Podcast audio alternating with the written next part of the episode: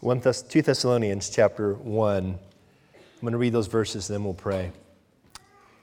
Paul, Silvanus, and Timothy to the church of the Thessalonians, in God our Father and the Lord Jesus Christ.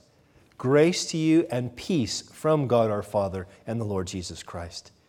We are bound to thank God always for you, brethren, as it is fitting, because your faith grows exceedingly, and the love of every one of you abounds to each other, so that we ourselves boast of you among the churches of God for your patience and faith in all your persecutions and tribulations you endure, which is manifest evidence of the righteous judgment of God, that you may be counted worthy of the kingdom of God, which you also, for which you also suffer.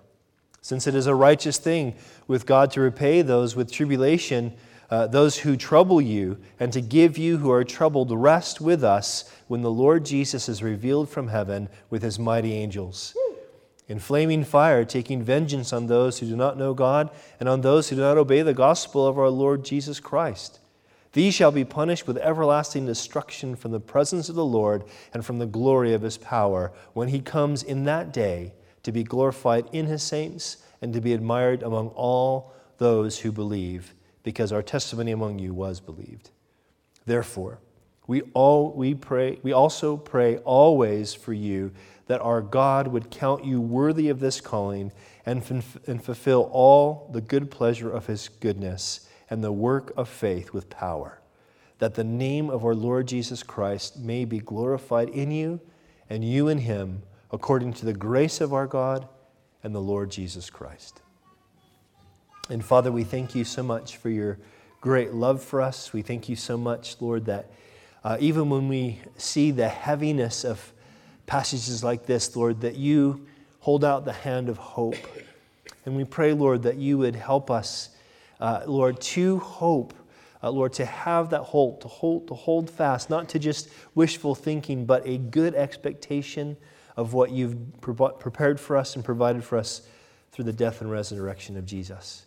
Please, Father, help us to have that, let that hope be a motivation to endure whatever hardship and trials we go through whatever persecution we, we experience, and to reach those who desperately need to know you. Please, Lord, we pray these things in Jesus' name. And all who agree say, Amen. Amen. So we saw in 1 Thessalonians that Paul was writing to a church that was really going through hard times, a church that he had, with his team, planted, started this church. He was there for a matter of weeks and then, as persecution arose, Paul and his team had to flee. And so they went on to the next city, but as they went on to the next city, what happened? Those who were left behind, the people in Thessalonica, they were experiencing severe persecution. And so Paul had sent Timothy to go see how they were doing. Uh, Timothy sees what's going on, he sees the, the, the faith they have and the, and the grace of God in their lives the love that they have for each other, and he writes this really encouraging letter that we, we went over in 1 Thessalonians. And then after that letter goes through, just in a matter of weeks after the first letter, they get word that they appreciated the first letter, but things have actually gotten worse. Persecution's been ramped up even more. And I don't know about you, but sometimes uh, that those are the harder times. Sometimes when we, we get into a, a season of difficulty, we, we kind of settle into a, a, place where we're going, okay, this is tough, but we trust the Lord and we feel like, okay, I'm going to be okay, I'm going to get through this. And we get through that season of difficulty, and it seems to go from bad to worse. Mm. And you think, Lord, okay, I, I don't get it. Doesn't your word say something about you won't give us more than we can handle? I mean, I, I don't get it. How can it go from bad to worse? And we're tempted to go, Lord, I give up. But what's amazing is, even as Paul got word about how things had gone from bad to worse, he also got word about the faith and the faithfulness of these people in Thessalonica. So, this church, this small, young church, continues to be a great example for all local churches. A great example of what it means to, to glorify God, what it means to be faithful to Jesus in these last days, in these days before the Lord returns. And so, what I want to talk about today really is, is what Paul's dealing with. He's addressing, first and foremost, the increase of persecution. And he's wanted to encourage these people about God's purposes in persecution. And you need to know off the bat God has a purpose in allowing us to be persecuted as believers. He has a reason for it. This is not just God going, Well, I do more, but I, am on a time frame and I got to wait for a while. No, God says, Look, I, I want to use persecution. Yep. And, and Paul starts the letter off by, uh, by uh, a greeting that's almost exactly word for word like he did the first in 1 Thessalonians. And because it's word for word the same, it's easy to kind of go, oh, it's just a greeting. He's greeting them in the name of God, in the name of Jesus. It's just a greeting. But it's more than that. Because what Paul's doing here is Paul's wanting to encourage them, remind them in who they put their faith. That they have put their faith in the God and Father of our Lord Jesus Christ. They've put their faith, listen, in the God who knows exactly what it's like to be persecuted. Because the Bible teaches of this God, this Creator God, that He's three in one, and the second person of the Trinity, God the Son, took on human flesh. He pierced history, and He lived in all the ways that we lived, experienced all the suffering we experience, including persecution. In fact, the Bible says this Jesus said this in John chapter 15, verse 8. He says, If the world hates you, keep in mind that it hated me first. And that's not him saying, hey, I used to walk to school both ways in the snow. It's not one of those kind of statements, okay?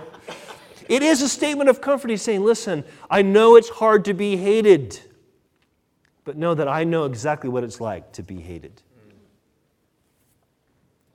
And so this greeting, it's more than a greeting, it's meant to be an encouragement. But we pick it up in verse 3, and Paul is just commending these guys in verse 3 for their faith. Look what he says. He says, We're bound to thank God always for you, brethren, because your faith grows exceedingly. And this is the first thing I want you to notice about persecution. Persecution, listen, persecution is what develops extraordinary faith. Extraordinary faith is developed through persecution. So, this is important because even in saying that statement, I can, from the look of your faces, you're going, uh, so? Because what it exposes is here's what happens in our hearts. In our hearts, when, we, when I say something like that, what happens is we go, okay, well, can't I just have a minimal amount of faith? I just need enough faith to get to heaven. As long as I avoid hell, that's enough faith. I don't really need extraordinary faith. that's kind of how we look at things. But the truth is, if we see faith as the most precious possession we have, and remember, faith is not just an acceptance of certain ideas. When we talk about faith in the New Testament sense, faith is about trust in relationship. It's about recognizing that we have a real eternal relationship with a living God whom we know we can trust. That's what we mean by faith. And their faith had grown, grown exceedingly, and you know how it grew? Through this persecution. And, and Paul's saying, man, we are, we're just, we're bound to thank God for this because he says this is what, how that faith showed itself, that the love of every one of you abounds towards each other. In other words, this extraordinary faith was a faith that God, uh, you know, that, that um, was a faith in God who experienced suffering, but it's also a faith that, that shows itself, that abounds in brotherly love. So it's not just kind of this, you know, eyes to the sky and, and kind of thinking lofty thoughts and ignoring what goes around you. It's a faith that communicates it, it shows itself in a commitment to other believers specifically. It's interesting because Paul actually prayed for this, didn't he, in 1 Thessalonians? We read this, didn't we? Remember 1 Thessalonians chapter 3? Paul prays, May the Lord, may the uh, Lord make you increase and abound in love to one another and to all. And he says later on, We urge you, brethren, that you increase in love more and more. And guess what's happening? Even though persecution is increasing, love is increasing more. Can you see how important this is, how necessary this is, especially as you're going through persecution? If you've ever been persecuted, even in a small way, and let's be honest, compared to a lot of our brothers and sisters around the world, any persecution we experience is probably quite small. But if you've been marginalized, if you've been pushed aside by non Christian friends or family, been treated like you're a bit odd because of this Jesus stuff, isn't the thing that really encourages you to know that you're with other people that love you and commit to you because they go through the same kind of thing? This is what Paul's talking about. Paul prayed for this. This is what happened. I want you to keep in mind the fact that Paul prayed for this because it's going to be important later on. But then in verses 4 and 5, he also talks about, describes this extraordinary faith as a faith that actually rejoices in the midst of suffering. In verse 4, he says this so that we ourselves, notice, boast of you, uh, of you among the churches of God for your patience and faith, and in all your persecutions and tribulations which you endure. Now, the word for patience there, it means joyful or cheerful endurance. And so Paul says, listen, hey, we're bragging about you guys. Now, don't get me wrong. Don't misunderstand this. Paul's not going, man, I know how to start churches. Four weeks, these guys rock. I mean, he's not bragging about himself. He's, bra- he's not even bragging about them. He's not saying they're amazing. He's saying, wow, God is doing an amazing thing in them. He's boasting about God because he sees they're not just kind of, oh, hanging in there, barely holding on to suffering. They're going, Lord, this is horrible, but you're good. This is horrible, but we're still rejoicing in you. Their persecution ends up being this, this example to all the other churches in the area. Guys, I, I have to say, I can imagine. I, I pray for this, that God would do such a work at Servants Church that the other churches in Norwich would go, wow, that church has gone through difficult things, but God's doing a good thing there, and we want God to do a good thing in us. That's what was going on there. Why did it happen? Where did it come from? Persecution. In fact, in verse 5, look what it says. He says, uh, which is the manifest evidence, we'll talk about what he means by that in a second, of the righteous judgment of God, that you may be counted worthy of the kingdom of God for which you also suffer. Now, it's important that we recognize that Paul's not saying, hey, look, you're earning your place in the kingdom that this being counted worthy is an earning of worthiness. That's not what Paul's saying. That would completely contradict all that Paul said all over the place in his epistles. Now, this is not about earning this, this is about demonstrating a worthiness. It's about demonstrating that you've already been declared by God as worthy of the kingdom of God. Now, Jesus taught us to pray this way in Luke chapter 21. And this is in Luke 21 is when Jesus is talking about how difficult things will be in the last days. And he says, Watch therefore and pray always that you may be counted worthy to escape all these things that will come to pass. These things are a reference to God pouring out his wrath on this earth. He said, To stand before the Son of Man. Now, when Jesus says pray to be worthy, he's not saying that, listen, earn that through your prayers. He's saying, let your right relationship be where your security is, that you know this is the only way I escape the wrath of God is because of who Jesus is and what he's done.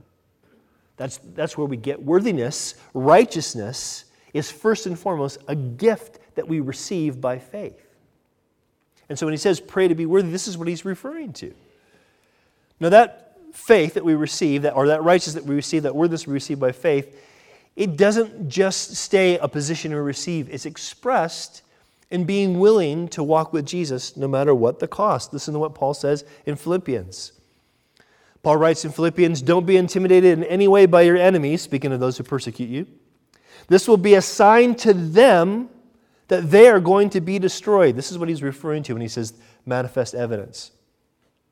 A sign to them that they're going to be destroyed, but you are going to be saved, even by God Himself, for you have been given not only the privilege of trusting in Christ, but also the privilege of suffering for Him. You ever thought about persecution as a privilege. You know, the New Testament shows clearly that persecution is a privilege. Now, some of you here are not being persecuted necessarily, but you're, you're going through suffering and you're thinking, that's fine. If I'm persecuted for Jesus' sake, I can see that's a privilege, but I'm just suffering because I'm suffering.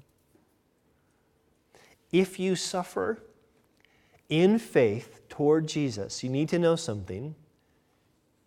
God says that's a privilege. I am demonstrating your worthiness. You see, this is something for us to really get our head around. That this extraordinary faith that God wants to develop through per- persecution and just even through overall suffering, this extraordinary faith is something that God is giving us. It's a gift that He's developing in us. Imagine that you're 17 and a half, some of you are. Imagine if you're 17 and a half, you've just passed your driving exam. And your parents give you a brand new car. I know that doesn't really happen very often, but just we're imagining. They give you this car, and you're going, wow, this is great, but the car's a manual, and you only got a license for an automatic. The gift isn't much good unless you're taught how to use the gift. See, this gift of saving faith that God develops in us through people coming alongside and telling us about Jesus, through the work of His Spirit showing us that we need Jesus, this gift of saving faith, that it is a gift, it's developed as we continue to trust Him, especially in the midst of persecution. It's a gift that He wants to develop. It becomes the most precious thing to us. No, persecution isn't an easy thing. We should romanticize persecution, but we should see that God's clear in His Word that His purpose for it is to develop in us extraordinary faith. Now, not only that, but also God's justice is demonstrated through persecution. Look what he says in verse 6. In verse 6, he says, Since it is a righteous thing with God to repay with tribulation those who trouble you. Now, if you have the New International Version of the Bible, you'll notice it starts that verse 6 starts off different. Three words, a clear and simple statement. What does it say? Anybody have NIV? Anyone have NIV? God is just. That's what it says. That's a better translation, really. God is just. Now, the reason Paul says this is because in talking about God's justice, and you need to know there's a lot of sort of phrases here.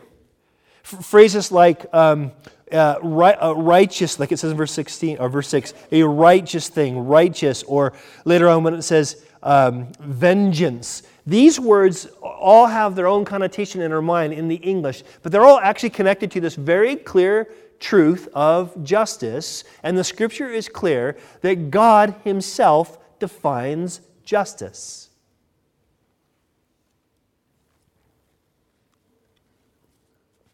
See, one of the reasons I don't like the term social justice is not because I'm not for social justice, because it kind of separates it from justice, big J, you might say. So when we talk about justice, here's what we mean we mean we mean the, the requirements of God that are based on the character of God. Justice. The requirements of God based on the character of God. God is just. The whole reason we have a sense of justice, and if you don't know what I mean by that, when you've been treated wrongly, you then sense it's been an injustice. And the reason we all have that, whether we believe in God or not, we all have this sense of injustice, is because we've been made in the image of God. We're image bearers of God. And so we have a sense of right and wrong. We have a sense of justice and injustice that comes from actually who God is. Now it's interesting because we can have all kind of different ideas about what that justice should look like. But Paul says, here's the way it goes. It goes back to who God is. Who is God? And what does he command based on his character? That's justice. And so Paul wants to make sure that they understand this. Paul wants to, to remind them that they can be comforted in the midst of, of, of persecution because God is just. Now, I want to be clear too. This does not mean that God submits himself to justice but that God defines justice. We, as people, have to submit ourselves to justice, both in a lo- local governmental sense and also in an ultimate eternal sense to the God who is just. And Paul's wanting to comfort these people to say, look, God is just. And let's be clear this is the main reason why people say they don't want to believe. Because they say things like, if God is good, why doesn't he do something about the suffering on this earth? That's a valid question. Because we have a sense that there's so much injustice, and there is so much injustice, including the injustice written about here being done to Christians. And Paul says, listen, the way we have understanding, the way we have hope is to begin with understanding that God Himself defines justice. He goes on to say this. Look at verse 6 again. He says, It's a righteous thing that God, for God, I'm sorry, it was a righteous thing with God to repay with tribulation those who trouble you. Now, the word for tribulation and the word for trouble, they're actually the same word. So it's, it's a way that, in a way, Paul's saying it's right for God to trouble those who trouble you. Now, now there's two groups that, that Paul's dealing with in this section from basically from verse 6 to verse 10. There's two groups. He's dealing with those who believe and those who do not believe. Those who put their faith in Jesus and those who don't put their faith in Jesus. Those are the two groups. Now, I recognize that within each of those groups there's a spectrum. I do recognize this, okay? And, and I recognize too that those that are in the, in the group of unbelievers, the first group we're going to deal with, that all unbelievers don't persecute believers. In fact, I have many friends who respect my faith, who appreciate my faith, who don't believe in Jesus. So I understand that as well. But from an eternal perspective, from a perspective of ultimate eternal justice, there's two groups those who put their faith in Jesus and those who have not. I know it's hard for us to understand. But if you think about it, if you really think through this, it actually makes sense. It's actually, it's actually the wisdom of God. Think about if God said, okay, here's the deal there's right and there's wrong, and you got to figure out what it is. Because that's kind of how we act, isn't it? And so we all sense there is right and wrong, but guess what? We'd never agree with what's right or wrong. We constantly battle, fight, bicker whether it's politically based conflicts or religiously based conflicts, we're all trying to figure out what's right and what's wrong. And God says, No, I'm going to make it really clear. I'm going to give you my law first, Old Testament, then I'm going to give you my own Son, New Testament, so you can know exactly what is right and wrong, what I require of you, and what I don't. And so, what he says here in dealing with, he begins here in verse 6, in dealing with those who don't believe, and in a very simple thing, very simple way, what he's saying here is this. He's saying that this justice towards the unbelieving is basically them reaping what they sow. So when, he talk, when God talks about judging the unbeliever, in a sense, he's, they're reaping what they sow. Now, in this context, they troubled believers, they're going to be troubled. But I want you to keep that, that idea of reaping and sowing important or, uh, or uh, in your mind because this is a, a principle throughout Scripture. The Bible says in Galatians 6 7, Do not be deceived. God is not mocked for whatever a man sows, that he will also reap. Now, some have tried to connect this to karma, but it's not quite the same.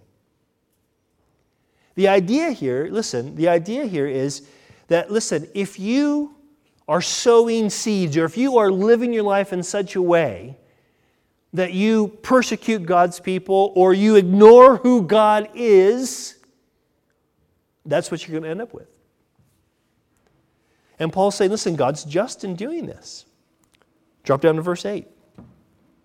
Paul says, very terrifying words. He says, In flaming fire, this is when Jesus comes back, he will, in flaming fire, take vengeance on those who do not know God and on those who do not obey the gospel. Now, again, that word vengeance, poor translation, it, it conjures up in our mind vindication or someone being vindictive, but the idea just means justice being fulfilled. In fact, the, the word for, for punishment later on is a word that means to, to give you what the law requires. Now, all of us agree with this. None of us think that people should get away with crime, do we? Well, of course we don't. We all want there to be consequences. We hope that this side of heaven, those consequences can be restorative and we can see people get right. But we still know there has to be consequences for there to be peace, doesn't there? And so, what God's saying here, or what Paul's saying here uh, by the power of the Holy Spirit, is there are these consequences. Now, interesting, he, he describes the unbeliever this way, right? It sounds like two categories, but it's actually just one category, okay? One category. He says, they are those who do not know God and do not obey the gospel. Now, the scripture talks about this idea of, of humanity being not just ignorant. When it says don't know God, don't think like, well, I didn't know. Oh, gee, I would like to have known, but I didn't know. Don't, don't think that. hu- humanity, humanly speaking, here, here's our hearts, all of us. I'm not, this is not you and not me. This is all of us left to our own device. Humanity has a willful, rebellious streak that we just don't want to know. Now, some of you guys have experienced this. You, you know, you, you maybe at work or with some of your mates, you know, you keep trying to bring Jesus up in the conversation because you want your friends to know Jesus. You want them to know forgiveness. You want them to have eternal life. And they're just like, no thanks, mate, no thanks. And then you kind of bring it up again. They're like, no, mate, no, come on. And then they, they, they come up and they state their opinion with, with zeal and, and, and, and fervor about some issue. And you go, well, actually, Jesus says this. And they go, we don't want to know, mate. Have you ever been in that, had that experience? I've had that experience. That's what I mean by willful ignorance. This is how we are. We just don't want to know unless God chases us down. This is how we are. Now, don't get me wrong. I'm not saying that people don't have a desire for spiritual things or that people don't have, uh, even some people have an openness. They seem to have an openness to the things of God. What I'm saying is, when that's there, it's because God's doing a work. And when it's not there, it's because God said, okay, if that's where you're going to be, I'm going to let you be that way. It's heavy. But listen to this. Paul says it this way in, in Romans chapter 1. He says, All of humanity know the truth about God because he's made it obvious to them. For ever since the world was created, people have seen the earth and sky, and through everything God has had made, that they can clearly see his invisible attributes, his eternal power and divine nature, so that they are without they have no excuse for not knowing God. Yes, they knew God, but they wouldn't worship him as God or even give him thanks. And they began to think up foolish ideas of what God was like, and as a result, their minds became dark and confused. In other words, even though we look at creation and the natural thing to say there's got to be a creator, we say, no, no, it must have come on a giant turtle. No, you laugh, but we say, no, it must have happened by random chance. There was nothing, and then nothing made everything. That's just as ridiculous. The reality is, our hearts are hard, and so we want to push this thing away. And Paul's saying, look, this is what happens to unbelievers. They, they are basically, they're experiencing the consequence, God's justice against the consequence for their willful ignorance and rebellion. I, I know this is hard to hear. I, I know it's really hard to hear, but we have to understand this. If we are trying to share Jesus with our friends and we're only treating them like victims, they're never going to get the gospel. Because though we are victims of sin, people sin against us in, hideous ways, and people are really injured by the sin done against them. But here's the reality we're also perpetrators, both to others and toward God. Because even though we can know God, we say, ah, I don't want to know man. This is our sinful heart until God does a work in us.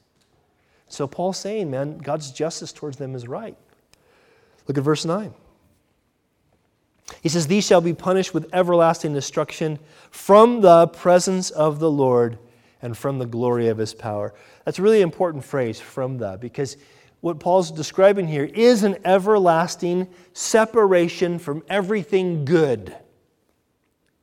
Please don't delude yourself into thinking that hell is a place where you'll go party with your friends.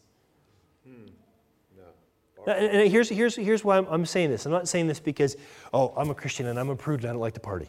That's not what I'm saying. I'm saying this because of this reason. Even the fact that you like to party, like to celebrate with your friends, forget about what you might do to celebrate, that's, that's a side issue. But the fact that you like to celebrate with your friends, that's a good gift from God. Do you realize that? The fact that you want friends is a gift of God. The fact that you have friends or relationships with people you can celebrate is a gift from God. The fact you have things you can celebrate at all is a gift from God. And when you say, I don't want to know, mate, I don't want that stuff, you realize you're biting the hand that feeds you. You're saying, I don't want the one who's given me every good thing. This is exactly what the Bible says about God. It says, Every good and perfect gift is from above, coming down from the Father of the heavenly lights, who does not change like shifting shadows. God doesn't change. He's a good God who gives good gifts. But when we say, Sorry, God, don't nothing to do with you, I just want the good, eventually, you find out it doesn't work that way. Now, I don't know about you, but Sometimes when I, when I hear this, when I read this, I think, well, God, how come it can't work that way? I've had that thought. Why can't it work this way? You need to understand something. The scripture betrays God as the God who made everything for man. But he made it as a means to the end. Because what God really wants to give us is the greatest thing he can possibly give us. You know what that is? Himself. And so when we take the good things that God gives us to point us to His goodness, His trustworthiness, and we say, Nah, I don't want you, God. I only want these good things. We're missing the point. We are actually taking those good things and making them God things that are idols. We're doing the very things that Paul wrote about Romans 1 that we just read. And so this is the, this is the reality. Justice towards the unbeliever is a reaping what they sow. It is the consequence of a willful ignorance and rebellion, and it is an everlasting separation from every good gift from God. Guys, listen, it's not easy for me to talk about this. I know it's not easy to hear, but I'm saying this to you because I really believe that God wants you to know this so that you can be assured that you can trust Him, that you would turn from living for yourself and say, God, every good thing is from you, and I want to trust you who is good. See, God's not looking to take the good stuff away from you. He gave you the good stuff. He, want to make, he might want to make it better. he might want to show you uh, how to celebrate in a way that doesn't kill all your brain cells. Hmm.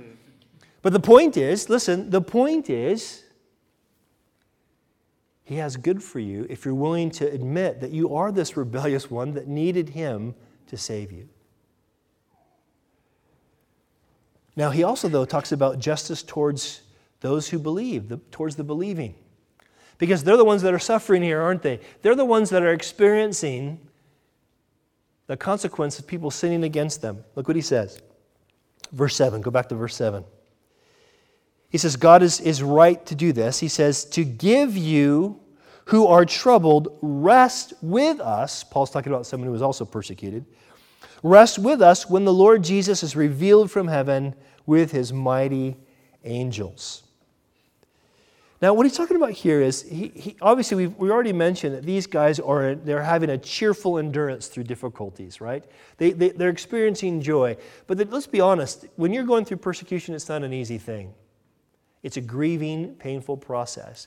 Please don't picture people who are going, oh, this is awesome, I get to get beat up. They are feeling the sting of the lash of a whip. They are experiencing the, the, the, worry of the loss of income. They are wondering, they're feeling the, the, the pain of separation from family who's rejected them.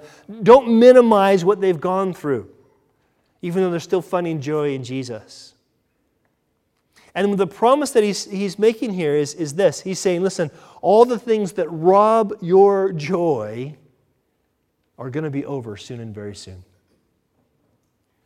Soon and very soon, there's going to be justice for you. And here's what you're going to experience. Listen to this Revelation chapter 21 says, God's home is now among his people, and he will live with them, and they will be his people, and God himself will be with them. He will wipe every tear from their eyes, and there will be no more death, or sorrow, or crying, or pain. All these things are gone forever. That's justice. That's God's justice for those who believe. Oh, it's not really justice because I don't deserve it. No, you don't. But don't you get it? This is the gospel. This is the gospel that the unbeliever rejects. The gospel is this listen, is that God is so good that he took on human flesh and lived a perfect life, always walked in love, and purposely allowed himself to be crucified to pay for the sins that we've done against him. On the cross, God is literally absorbing his own uh, wrath on himself. He's absorbing all the sin done against you. Why? So he can say, You're forgiven. So he can adopt you into his family. This is the gospel. And he rose from the dead to guarantee, listen, to guarantee all that he said is true and to provide for us a way to know with certainty, no matter how bad things get, we're going to be resurrected as well. And we're going to experience all these things. Death will die. Pain is going to be temporary. This is what he says. Now, if you go down to verse 10, here's what he also says. When he comes in that day, says when Jesus returns, He'll, be, he'll return to be glorified, notice, in his saints, and to be admired among all who believe, because our testimony among you, which you believe. In other words, you believe this gospel, this testimony that we shared, and what's going to happen is you're going to, you're going to glorify God in you. Now, what, that, what he's talking about there is he, he's, he's using language, he's using a preposition to express an intimacy that's hard to put into words. So that when we see Jesus face to face, we're going to be so one with him, it's going to be hard to express that closeness that we have. Remember what we said earlier? What God wants to give us more than anything is He wants to give us Himself. So, so what He's doing now is He's preparing us to see Him face to face. He's preparing us to enjoy Him forever so that we'll glorify God in us, but also we'll be glorifying Him among us. The world that we all want is what He's preparing us for through persecution. This is what He's doing. In fact, this is what the Bible says in 1 John. It's, there's a mystery to this, but there's a factuality to this as well. In 1 John chapter 3, John writes, See what great love the Father has lavished on us, that we should be called children of God. And that is what we are. This is what we become when we receive the good news of Jesus, children of God. He says, The reason the world does not know us is that they did not know him.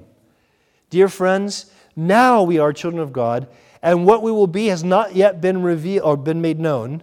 But we know that when Christ appears, we shall be like him, for we shall see him as he is, and all who have this hope in him purify themselves just as he is pure. So think of it this way, okay? I'm, I'm, now I'm talking mainly to you guys who are already Jesus followers, okay? Think of it this way. As you are saying, okay, I want to follow you, Jesus. I want to know you, Jesus. I believe you've died to pay for all my sins, Jesus. I believe you're alive, and therefore I'm going to be alive forever, Jesus. As that's your heart attitude, you're moving towards a destiny to be made like Jesus. Now, you fall short of that now. So do I. We all fall short of that now. But as we move toward that destiny, guess what? We have this hope, this expectation of good, that we're going to actually get there. And we don't even know exactly what it's going to be like, but we know we're going to be made like the glorified Jesus that's going to allow us to enjoy something with Him that only He's enjoyed for eternity. That is fellowship with the, the living God. It's not going to be on clouds with harps, you know? It's not going to be some sort of boring, it's not going to be us kind of losing all of our, uh, our identities. It's going to be the fulfillment of all that we are created to be. It's going to be a perfect love toward one another. It's going to be a perfect love for God. It's going to be knowing His love perfectly. It's going to be the world we all want. And, and Paul's saying to these guys, listen, this is God's justice for you. Ever, you know that verse? A lot of you guys know this verse, uh, 1 John 1 9. Uh, if we confess our sins, he's faithful and just to forgive us our sins and cleanse us from all righteousness. You know why he says just? How is God just? How is God just to forgive me who sinned against him? How is I can see mercy, but why just? He's just because Christ already paid for that. He already paid for our sin. So that when we go, oh Lord, I blew it again, forgive me, God says, I do forgive you. Christ paid for that. So that when we are striving and struggling and saying, Lord, it's so hard to be persecuted, it's so hard to suffer for your name's sake, it's so hard to keep trusting you when my marriage is a mess, or when my kids are, are gone astray, or when my boss is just the devil, or whatever. It's so hard to trust you in these difficult circumstances. But God, you're just. And because Christ has paid the price, it's just, it's right for you to guarantee me heaven to guarantee me that perfected place with you. Do you get that? Do you understand? Is that not indeed good news? Hallelujah. Amen. All right. I'm going too long. Got to hurry up. So, so God's purpose in persecution, it is, He does want to, uh, extraordinary faith is developed through persecution. God's justice is going to be demonstrated through per- persecution. Our hope is justified because we have this expectation of good because Jesus, or God the just, has paid for our sins. But also, listen, effective prayer is energized through persecution. Uh, did any of you guys get this little pamphlet from Open Doors? We support Open Doors as a church. I don't know if you knew that. Part of your money goes to Open Doors, whether you knew that or not. Um, we support Open Doors as a great ministry that, that mainly helps support the persecuted church. This is a great little guide to how to pray for the persecuted church. They give you a little, just a little blip for each day. It's a great, it's a great way. And I'll tell you, it really builds your faith. Because you see that people are going through stuff and rejoicing in Jesus and still bearing fruit for his name. And Paul's saying this is how we're praying for those in Thessalonica. Quickly, verse 11, he says, Therefore, we pr- also pray always for you that God would count you worthy of this calling. What calling? The calling to endure persecution. Now, how many Christians would you estimate are called to persecution? All of us. Well, listen to this. Let's see if Greg's right. He likes to always answer. All right, let's see if Greg's right. 2 Timothy 3 12 to 13. In fact, everyone, Greg was right, who wants to live a godly life in Christ Jesus will be persecuted, while evildoers and impostors will go from bad to worse, deceiving and being deceived. Now, it's not a promise that we're all going to be persecuted to the same degree. Uh, it has to do with where we live and what time of history we live in. But the reality is, Paul says this is a guarantee. If you want to live godly in Christ Jesus, if you want to follow Jesus, you're going to be marginalized for it. You're going to be pushed aside for it. You're going to be seen as a crazy person for it. You may even get beat up for it. in fact, he seems to indicate there it's going to get worse and worse the closer we get to the Lord's return. Can you see why Paul's saying we're praying for you always? Can you see why we should pray without ceasing, as we read a couple weeks ago? Can you see why it's important for us to commit to praying for one another? Because it's not easy to follow Jesus in a world that thinks we're crazy or even sometimes hates us. It's not easy. That's why we need to be committed to pray for each other. Look at verse 11 again. He says, And fulfill all the good pleasure of his goodness and the work of faith with power. So, first, Paul's praying for faithfulness to the calling to follow Jesus no matter what the cost. But now he's praying for the power for them to be fruitful in good works in the midst of suffering. Now you think he'd just say, just hang on, as if you're hanging on by your fingernails. Okay, just don't give up, just hang on. You know, it's that sort of that scene from the movie where you're like, ah, oh, I'm hanging on with one hand and Jesus is going to reach down and pull me up. Ah, that's not the picture being painted. He's saying, yes, they're just about to kill you, so make sure you serve them tea, is what he's getting at. I, I mean this. Listen to this. What did Jesus say in Matthew chapter 5, verse 44? You guys know the scripture, right? Matthew 5 44. Jesus says, But I say to you, love your enemies. Bless those who curse you. Do good to those who hate you. And pray for those who spitefully use you and persecute you. We need power to do this. You know, listen, I believe God does supernatural stuff today. I believe God heals supernaturally. I believe God still does miracles today. But you know what power most demonstrates the goodness of God? It's those who suffer and still do good against their enemies. That power is what testifies to the gospel. Listen to this. Peter says this For this is the will of God, that by doing good you may put to silence the ignorance of foolish men. In other words, people go, You're ridiculous, man. Why do you believe in this Jesus? And they treat you bad. And you continue to treat them good. You show yourself to be the best friend and the best employee and the best spouse and the best neighbor you can be by the grace of God. When you do that, people go, Whoa, okay. I got to admit, there's something good about this. Recently, we were having a meal with a couple who, the, the, one of the spouses isn't a believer, and we were talking about some mutual friends that we have that are believers. And this unbeliever was saying about our mutual friends that were believers, I thought that family was weird. But now I see the fruit, I see the result of their life. Those kids are great kids, and I got to say, wow, there's something special about what happened in that family. Weirdos for doing what they do for saying Jesus is telling them to do this. But now I, I see the fruit and I got to say, I can't accuse them of anything, but there's good there. God says, Paul says, I'm praying for that power for you in Thessalonica. Mm-hmm. God says we should pray for that for each other. Mm. Lastly, verse 12. He says, that the name of the Lord Jesus Christ may be glorified in you and you in him, according to the grace of our God and the Lord Jesus Christ. He's praying for grace. But specifically, that God would give grace to these guys so that they could know Jesus more and show Jesus more until the day that he returns. Now, it's important for us to recognize grace. If you guys have been in church for a while, you know grace is God's unmerited favor, his undeserved favor. But grace is also God's divine enabling. That when we don't even want to endure or press on, God gives us grace to do it anyway. When we feel like we don't have what it takes, God gives us grace. Sometimes we go, Oh, God, if I only had more faith. God says, You know what? You just ask for more grace. Because He wants to give grace upon grace upon grace. Grace is what's offered to us as we humble ourselves to, before God. You know, everyone needs this grace. The Apostle Paul, when he was going through a tough time, he was trusting for God's grace. He was trusting that God was going to give him grace through the prayers of other people. Listen to this 2 Corinthians 1.